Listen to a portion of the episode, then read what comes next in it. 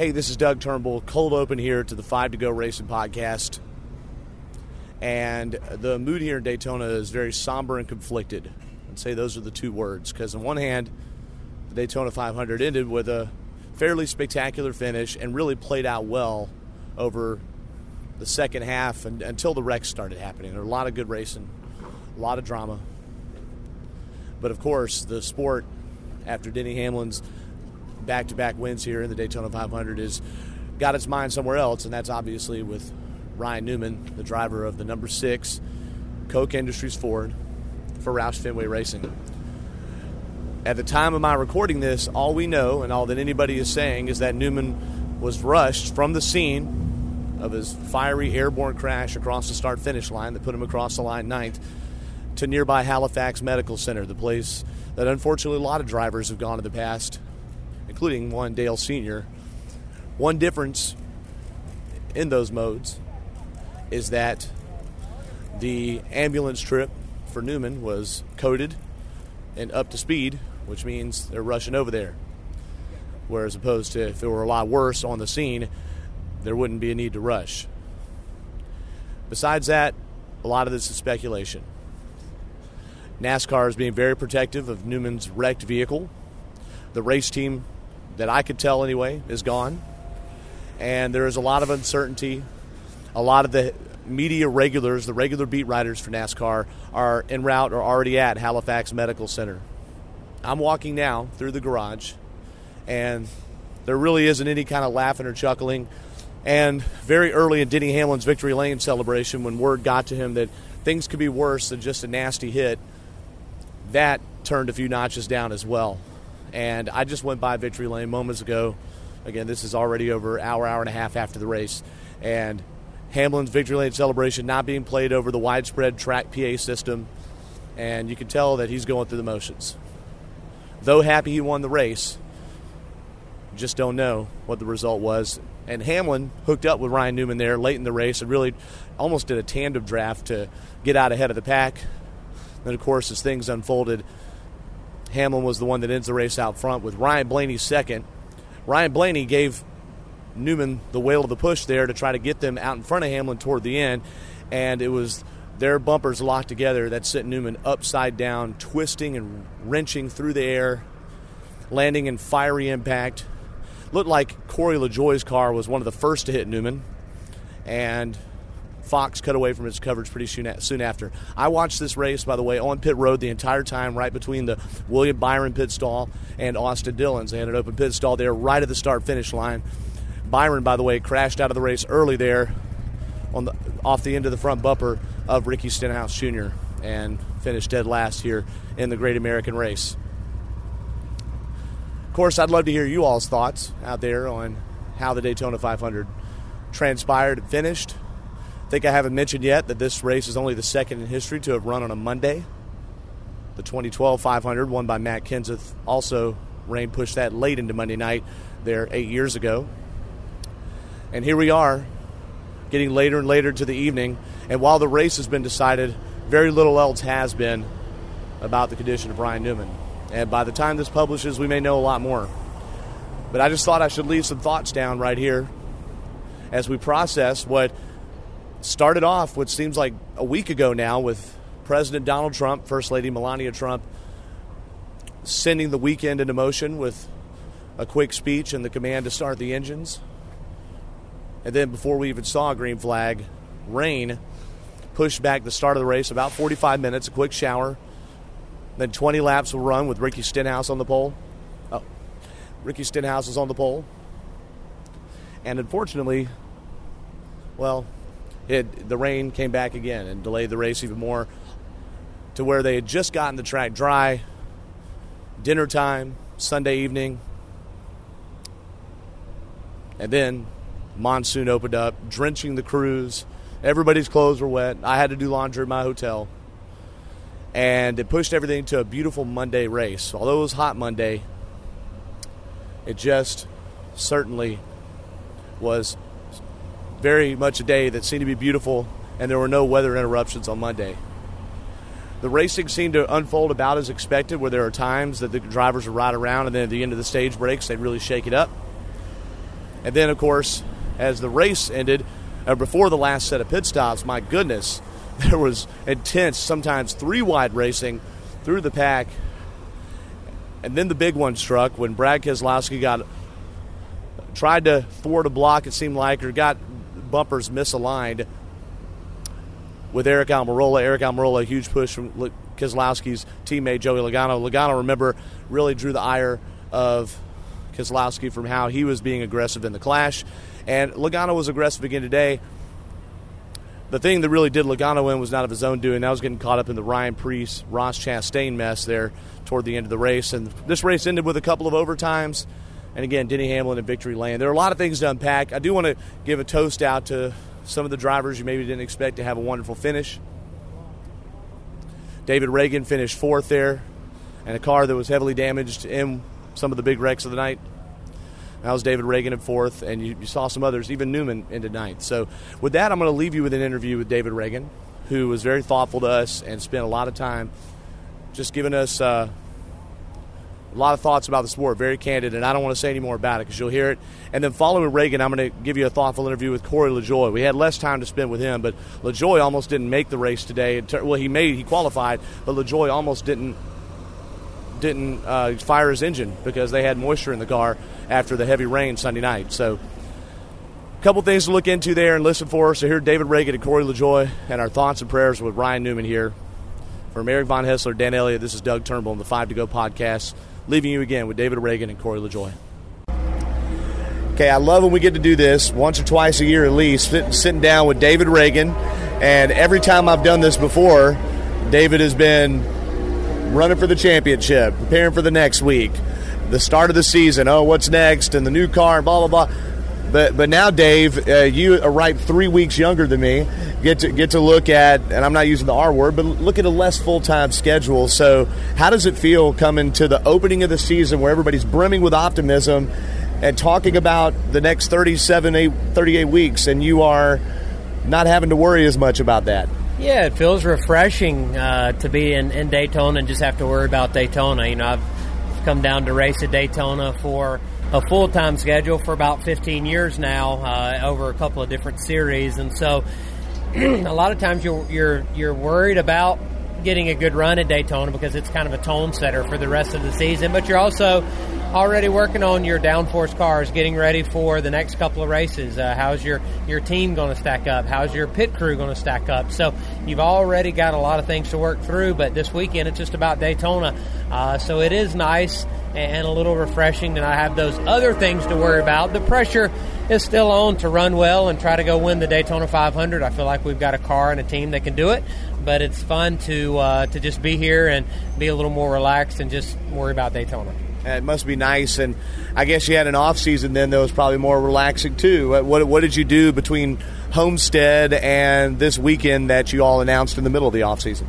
Yeah, really, just hung around the house a lot. We didn't take any big trips. Uh, we do have a lot of stuff that's filling up the calendar this summer. You know, knowing that I'm not going to be at the racetrack every weekend, we're able to go do some more traditional type, you know, vacations and, and see some family and do things that I haven't been able to do the last 15 years of my life. So, uh, yeah, we, we hung around the house, and it was kind of a normal off season. I tied up some loose ends with the race shop uh, around my office. Some obviously getting ready for Daytona. There's some NASCAR things that I needed to do. So, you know, all in all all, it, it was a, a, quick and smooth off season. I was excited to be able to come down to Daytona and uh, kind of be in, in the fold for these first couple of races down here, and then. Um, I'll let everybody get to business on the West Coast, and I'll stay on the East Coast. There you go. Now, you you're talking about some preparations making around the race shop, and then that this isn't your final career race, right? So what what are you looking to do? What what is the ideal race schedule for you? I know you're not trying to make any breaking news announcements here today, but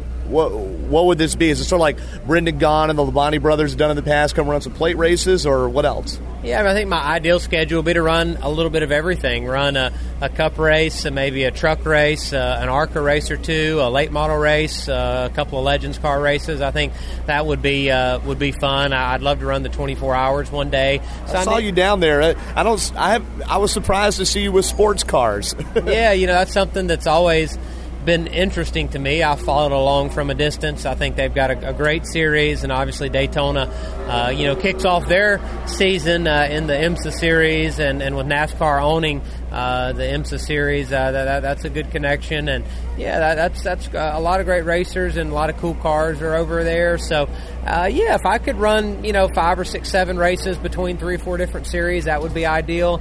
Uh, I'm going to be busy with the Ford Performance team working on the 2021 Mustang, so that's going to really uh, keep me busy throughout the year. Uh, what will your role be in that process? I was going to ask you about the new car and, and how you fit into that. So, what are you doing with Ford Performance that you could say anyway? yeah, so I'm just going to be testing uh, the, the 21 car for uh, for Ford and, and trying to build a foundation of, of information and uh, design some uh, aero maps and, and get our uh, our car tuned up so when the, the race teams get this car late in the season of 2020, uh, they'll get off to a good start, and then obviously some development over the even the next off season into next year. So just trying to uh, to to do what I can for those guys. I'll be on the simulator a little bit, and really just running through a lot of different things that you have when you have a brand new race car. Now, look looking at your life, what when did the idea of not retirement, but stepping away from full time competition enter your mind? And then what were people that were maybe happy around you's reaction? We were like, oh, no, no, no, we're going to run Daytona. yeah, I mean, I've thought about it off and on the last three or four years. Just, you know, when my time frame was that I needed to commit more to my family. Uh, you know, I, I, decided to get married. I decided to have kids, and I think that you can't be 100% in, in family and 100% in racing. So someone's got to suffer a little bit. And so, you know, I think my, my wife has, has been able to pick up the slack when I've been gone. But uh, as my kids get a little older, they're busier and they've got more stuff going on. They're growing, you know, physically and, and intellectually. So uh, they're learning and being involved in more stuff. And I knew the bottom line was I knew that if I concentrated 100% on my racing career, my family life would suffer. So I just wasn't ready to uh, to, to make make that uh, that that move uh, on on my family side. So it, it, was an easy decision to, to step away. And I think that um, you know, as far as, as me still being able to race a little bit and be around the sport, it's kind of the best of both worlds. I feel like I can put my family first and, and be home with them, but also have you know a job and, and presence in the garage that I can still have some fun and, and make a living uh, doing what I love. What is um, the thing you're going to miss the most about coming here and being full time? Yeah, probably just taking that green flag on Sundays. Uh, I will not miss hopping on airplanes. I will not, you know, miss the uh, the the different traveling and the rainouts and the delays and some of the other uh, functions that, that, that, go with uh, driving a race car. Um, but I will miss hopping in on Fridays and practicing, hopping in on a Saturday morning and going to qualify, and certainly when the race starts on uh, Sunday morning. I'll, I'll, miss taking that green flag, but yeah, I'm not going to miss the, the, the, bad days and the ill handling race cars and the part failures and the accidents. So uh, a lot of a lot of the, the disappointments, I won't miss that. Yeah, that's uh, the disappointments and the grind. That seems to be what most drivers would say. One thing I've noticed, Dave, and you know, I follow you on social media quite a bit and love sharing your stuff with, with my my following as well. Is I've noticed especially I feel like this speed weeks, but maybe even into last season before, you being a little more vocal and opinionated. And you've always been so gracious with the media. But I, I noticed during the clash, for instance, you wrote three reasons why they're driving like this, and it was more blunt than I've heard you be maybe in the past. Am I am I right in noticing that now that you're not full time, you can be a have a little more candor? And are you doing that with another cause in mind, like another like broadcasting or something? Well, I, I think that I've tried to respect the the sponsors that I've represented, the teams that I've represented, and, and certainly the manufacturers that I've represented in the past. Uh, whether I like it or not, I, I was the, the, center of attention a lot of times and, and, and had a brand. And I, uh, I, I do think that there was a lot of times I just didn't say what my opinion was or very uh, kind of middle of the ground because whenever you have an opinion, you're going to make someone mad. And I counted on a lot of people to sponsor my race cars, to pull, you know, for our race team, to work on our race cars. And if I was very opinionative, uh, some people wouldn't like that. And I think that would have disrupted things and, and been a little bit uncomfortable for some of the people that I've associated with. But the more independent that I become and I don't rely and count on those people for my livelihood, I can be a little more opinionative. So I'm still not going to uh, be be super uh, aggressive and, and, crazy, but I do think that that uh, there's. Uh, there, there's a lot of, of opinions that I'd, I'd love to start a conversation and help educate people because there, there's so many boneheads and, and jerks on, on social media and uh, and a lot of just scumbags that, that don't know what they're talking about and they say comments and they're completely wrong, but people believe them because you just don't know. You know, and that's the worst thing about social media is it's given uninformed and uneducated and, and really just morons, it's given them a voice. And that's a shame because people that don't know what they're talking about, uh, I wish they wouldn't say much about it. But that that's uh, infiltrated the whole world that we live in, and you, you, can't believe anything that you see online. So I try not to, Dave. I try not to. well, when, when, when, I do have a, a, strong opinion on something, and I believe that I, that I know what's going on, I do want to say uh, say that. So hopefully, I can help educate some people. So yeah, I, you will see me uh, voice my opinion a little more, but but I will make a, a, a stance whenever I don't count on anyone to make a living and I am I'm fully retired, I will not be on social media because I am not a fan of it, and you will see me check out completely. Oh man, I'm gonna miss yeah. those days. Yeah, okay, so you'll, you'll, have to now. do the old school. You'll have to come knock on my door, call my cell phone if you want to talk to me because I I'm not a, I, yeah I'm not a fan of social media. well, you do a really good job giving people a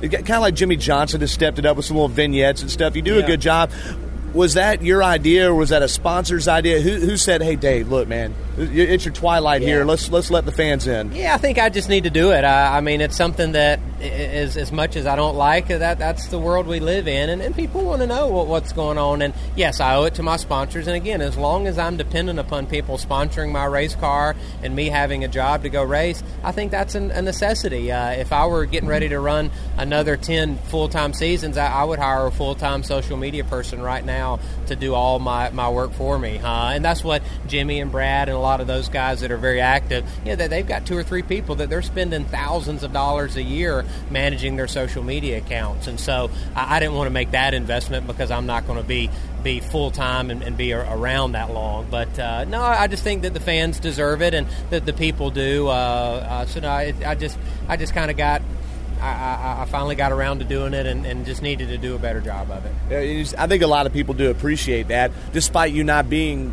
the ones they always turn to, like a Jimmie Johnson or a Brad. I think people do. Hey, what do you think? Uh, and I just mean in terms of you know, number of fans and all that stuff. What do you think? Uh, your legacy is in the sport, and do you feel a sense of duty to it, even when you're years removed from it, as far as giving back? Well, uh, the sport's been very good to me and my family, so uh, I didn't want to leave and think the sport owed me something. Uh, the sport doesn't doesn't owe me anything. Uh, the NASCAR's provided a, a, job for me for the last 15 years, and motorsports in general. My family's made a living in motorsports for the last 50 years, and so uh, th- th- this is a, a, great sport. I've had a lot of fun, making a lot of good memories, and, and I hope that I'm remembered as, as, a good race car driver, but as a better person. Um, you know, I, I, don't want my legacy to only be what, what happened on the racetrack because what happens on the racetrack. It comes and goes, and records are broken, and uh, the, the trophies are thrown away and rotted away, and the money spent. So a lot of that stuff is gone. But but the impact that you leave on people, and kind of how you made them feel, and the things that you're able to do for charities and kids, that all uh, means a lot. Well, I see your wife calling there, so I might ought to let you go. Yeah, huh? I'll, I'll pause it just to see what she wants real quick. All right, so we were just talking about your legacy, Dave, and there you go. Devotion to family, all right? You answered yeah. the call for, yeah, right. for Jacqueline. And is she down here at the race this weekend? Or? Yeah, my, my wife and girls came down on Friday. They stayed through school, and uh, yeah, it's great to have them uh, down here and, and being able to, to watch. My girls are still young, so they don't really know what's going on on the racetrack. But yeah, you want to create some memories and let them, you know, see some neat things around the racetrack. Well, what's something cool that they may get to see that they might remember then? Well, I think they love the, the Goodyear blimp. That's probably the thing they enjoy seeing the most. My girls love airplanes and helicopters, and so uh, just last night with the blimp rolling around, they they love to see that. You know, they love to go over to the beach for a few minutes, uh, and just the people in the stands and, and, and everything going on. They it's neat for them to see that. You know, young kids a lot of times they're not used to seeing 100,000 people, you know, sitting in the grandstands and 20,000 people sitting in the infield and on pit road. So just uh, taking it all in and getting getting a few good memories. Yeah, it's, it's, a lot to have, and hopefully we have some good weather to do it. I want to ask you a couple more things. I know I've heard people ask you this before. When you look back at 15 years, going back to 2006 and that part-time schedule of the trucks of Roush, and then pretty much being double duty full-time in Cup and X- Xfinity now, and then and then the different ways the career has turned. Is there anything that if you could have just looked back and, been, and had a perfect world that you would have chosen to do differently, maybe career move wise, as opposed to as a person? Yeah, I would have loved to have, have ran a full season in the trucks and then a full season in Xfinity before I went to the Cup Series. I mean, I ran a, a partial schedule in the trucks and I went straight full time Cup racing and, and, Xfinity racing all in the same year. Uh, I don't know of many people that have been a rookie in, in both uh, the Xfinity Series and the Cup Series at the same time. So, you know, I've. Uh, uh, I've looked back and, and I had to learn on the fly, and, and I was I was fast that, that could go fast, but I didn't know how to race 500 miles, and you know I let my confidence get beat up there early on, and it took a few years to kind of get that back. So I'm grateful that we had a, a patient sponsor and, and AAA and UPS and let me grow, and, and even Jack, as, as hard as he was on me as a driver and, and me growing up, he, he, was real patient with me. He let me learn. He let me make mistakes, and so um, that that's probably the only thing on track I would have just. I really needed some more seat time, and I needed a good coach. Uh, I had a great crew chief. I had good spotters along, but I really needed someone that was in my corner coaching me on a daily basis, uh, like some of the young drivers have today. So I, I think a good coach is important and uh, you, you, can't take any of that stuff back. So uh, I've got a lot of good memories, but uh, yeah, there, there's a couple of things on track that, that I would have uh, made adjustment if, if possible. I always found it interesting that at Roush Fenway, despite having such big name veteran drivers while you're there, like Edwards, Kenseth, and Biffle, and, and even Murray to a certain extent, that nobody seemed to really step up and grab the leadership reins. In fact, very famously during your rookie season, and I'm not trying to unpack and look at bad stuff in the past, but there was a rift on that team with with Edwards and Kenseth, and I I remember. Uh, I remember dr- drivers, uh, particularly Biffle, being very vocal about what was going on there. So, do you think that if maybe say you hadn't replaced Mark Martin but had him as a teammate, that could have been the coach you were looking for? Is that sort of what you mean, or yeah, it could have been, but I don't think you can count on other drivers coaching you. That they can certainly help you, but try that you lane know, that's halfway I, on the wall. I, yeah. I, I think that uh, you look at William Byron and what he's been able to accomplish in a short amount of time, and Max Papis is his guy, and I Yeah. think I think that's important. Uh, you know, as good a Tom, as good a quarterback as Tom Brady is, he's got a coach. You know, as good of of a swimmer as Michael Phelps is, he's got a coach that works on him and trains him, and mentally and physically. And, and I think that's that's important to have somebody that's an unbiased opinion on your side to uh, to encourage and pump you up. And you can't count on the drivers, you can't count on the, the crew chief or the car owner. And and I had great people surrounding. I had Hall of Famers surrounding me. I didn't ask enough questions, but I, I just I didn't know how to navigate some of that. And uh, I, I think a good coach would have would have done a lot for me. Do you still look back five years ago at the move to Gibbs as being uh, the right thing to do at that time when you went and drove that little stint for Kyle Busch? Because I feel like you were hamstrung a little bit in what you were able to really accomplish there, knowing that there was another replacement already ready in Erik Jones, and then that was a limited time there. Oh, I, it was definitely worth all the sacrifice that we went through. Uh, it allowed me to get in a, in a quality car and kind of you know see where I stood uh, up against the best, and I feel like I fared well. I, I was on par with what uh, those other drivers were doing in the cars at, at, that time, and then hopping in the 55 car for MWR gave me a chance to work with some great people and get to know some folks over there. And you know, I feel like that if, if that team wasn't uh, being dissolved at the end of that year, I feel like that was a really good group of, of guys, maybe one of the best teams I've ever worked with. So. Uh, yeah, that, I, I, I, think that was all a lot of uh, a lot of hard work and fun, and, and I got to learn a lot. Now, one last question here. I'm going to dive into it. I asked your permission beforehand. Anybody listening? Okay, so I'm not pantsing David here with something and trying to trip him up with a gotcha. I've asked a lot of fans about the president coming to the race, and NASCAR fan base leans right, but it's certainly not completely all the same color when it comes to politics. Uh, and you've been a little bit vocal politically and even attended a Trump rally right after the 2016 Daytona 500.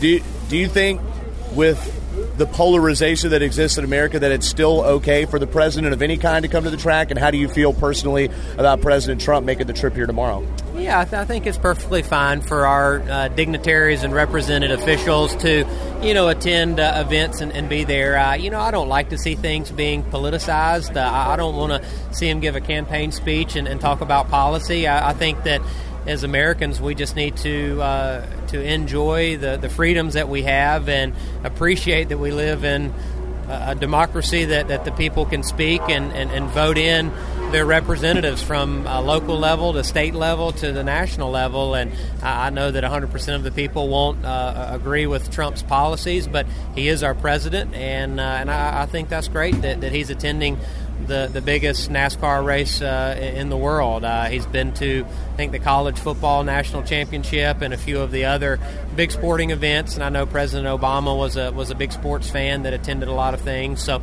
yeah, I think that's fine for our elected officials to to attend stuff like that. I mean, after all, that they are a citizen and, and normal people. You know, I, I, think it's okay for them to come out and, and do that. But I, you don't want it to be politicized, which we live in a world where everything is politicized today. So you, you take that for what it's worth. But personally, uh, I, I, do support uh, President Trump in a lot of his policies. Uh, I uh, I don't uh, support some of his rhetoric that he has on social media and some of his uh, antics that he that he has, but I am a fan of a lot of his policy, and I think that's that's good for the working family. It's good for me as an American. It's good for my kids, and hopefully, it makes this country safer. And so, from a policy perspective, I'm gonna tell him a good job and keep up the good work and keep America great. Hey, there you go. And look, you can uh, you can maybe suggest you hire Jimmie Johnson, social media guy. That's right. He would keep it a little more above reproach, huh? Yeah, well, I don't think Trump will listen to him. It's a problem. I think he's got qualified people to tell him what's going on in the White House, but but Trump won't listen to him. So I, I can give him a pass on that. Uh, but that's uh, some people can't but uh, yeah, I, I, wish he would, would stay off uh, Twitter a little bit, and, and, things would be a little more calm. I hear that from a lot of people that su- that support what's going on overall. They say that specifically. Well, Dave, right as you were you and I were talking about this, a banner with uh, "Keep America Great oh, Again" oh, yeah. banner of uh, the plane just passed over. So with that note, we probably ought to let you go get ready for practice. I appreciate it. Yeah, thanks for having me on. All right, David Ragan's been so good to WSB and and to PRN over the years too. We're glad he was very good to us today. Thank you. All right, here with Corey LaJoie, just a couple hours before the Daytona 500, and we're not going to go deep into the talking about the race. By the time people hear this, the race will be over. So, just want to just want to ask you about you and your outlook for this season, and got a, got a new sponsor on the 500 car. Looks like uh, just how's how's Speed Week's been for you, and and how does it set the table for what we had to look for over 36 weeks? Yeah, obviously we've got uh, these new Stewart-Haas cars in the shop here Go Fas, and uh, you know everybody's really hopeful. Um, Speed Weeks has been a little little trying so far. We had to switch to a backup car uh, after the duels for those two guys that were racing in, and we were kind of meeting the sandwich and got our back bumper and quarter panels knocked off of it. So unfortunately, my guys had to uh, switch the backup over to the or to the primary now. Uh, which is okay because we know that primary car is the one we had last year at the speed the speedways where uh, you know, it finished sixth here in the in the uh, July race, and it finished seventh in Talladega. So uh, that thing gets around pretty good. Uh, it, it doesn't have quite the speed that primary car does in it, but uh, at least we know it drives well, and, and we can uh, race with it. And uh, can you explain to fans that don't really know the Stewart Haas relationship? It's not the same as Furniture Row and Joe Gibbs, right? I mean, there's tiers to this thing. Yeah. So more or less, we got ten cars. Some of them are from 18, some of them from 19 uh, and they're considerably nicer than what we had. We had four to five year old Roush cars. Um, so it's nicer than that. We get a little bit of help. Um, you know, we don't get we don't get uh, we're on a different engine tier than what Stewart-Haas is. So uh, obviously that factors into performance as well. So you do run a different tier, right? Yeah, yeah. So they run a, a package that costs about ninety five grand a race, and we run a package that costs about half that. Uh, have a stroke. It's a lot of money. Um, so it uh, it's hard to uh, give the partners the return on their investment for being on the race car when you're spending that much uh, just for the motor, right? But that's also what you need to compete for wins and be competitive every week. So, uh, but we have a good little model here with getting the cars driving good and then taking what we have and making the most of it. So, uh, you know, it's it's probably the most amount of help Go Fas has ever had, and and they're the nicest cars I've ever driven. Uh, but uh, you know, at the end of the day, it, it's the entire package that makes uh, a team successful. You've had a change in recent months in the leadership of your H team, right? As far as crew chief goes, am I right in saying that? And uh, how, how, did that come about, and how's the new relationship?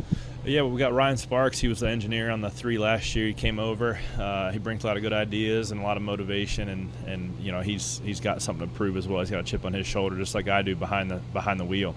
Uh, so I think we both have uh, some incentives to making this 32 car go as fast as possible. Right, that way it look makes him look good, you know, up on top of the box, and, and I look like I know what I'm doing too. So I'm excited to see what uh, we can uh, really do with these newer cars when we get to some of the mile and a halfs and some of the short tracks where you can really see a difference. But uh, for now, it's been uh, it's been fun, and I'm excited to get back to work with these guys for the 2020 season. I, know, I said wouldn't ask you about the Daytona 500, but I'm always interested on mornings like this where it, it's both really short, really fast at the same time. There's all these places you have to be. What's a what's a morning of not just any race, but the 500 like for you? This is at least your fourth time in the 500, right? Uh, it's my fourth one. Yep. So it's just busy, man. You talk to a lot of people. You got a lot of appearances and stuff. You're welcome. yeah. just kidding. Yeah. Um, you know, and you got all your, your meetings and, and you're constantly talking to people, signing autographs, and obviously this this year uh, is a little bit different with Trump coming. Uh, you know, the, the security is is heightened and.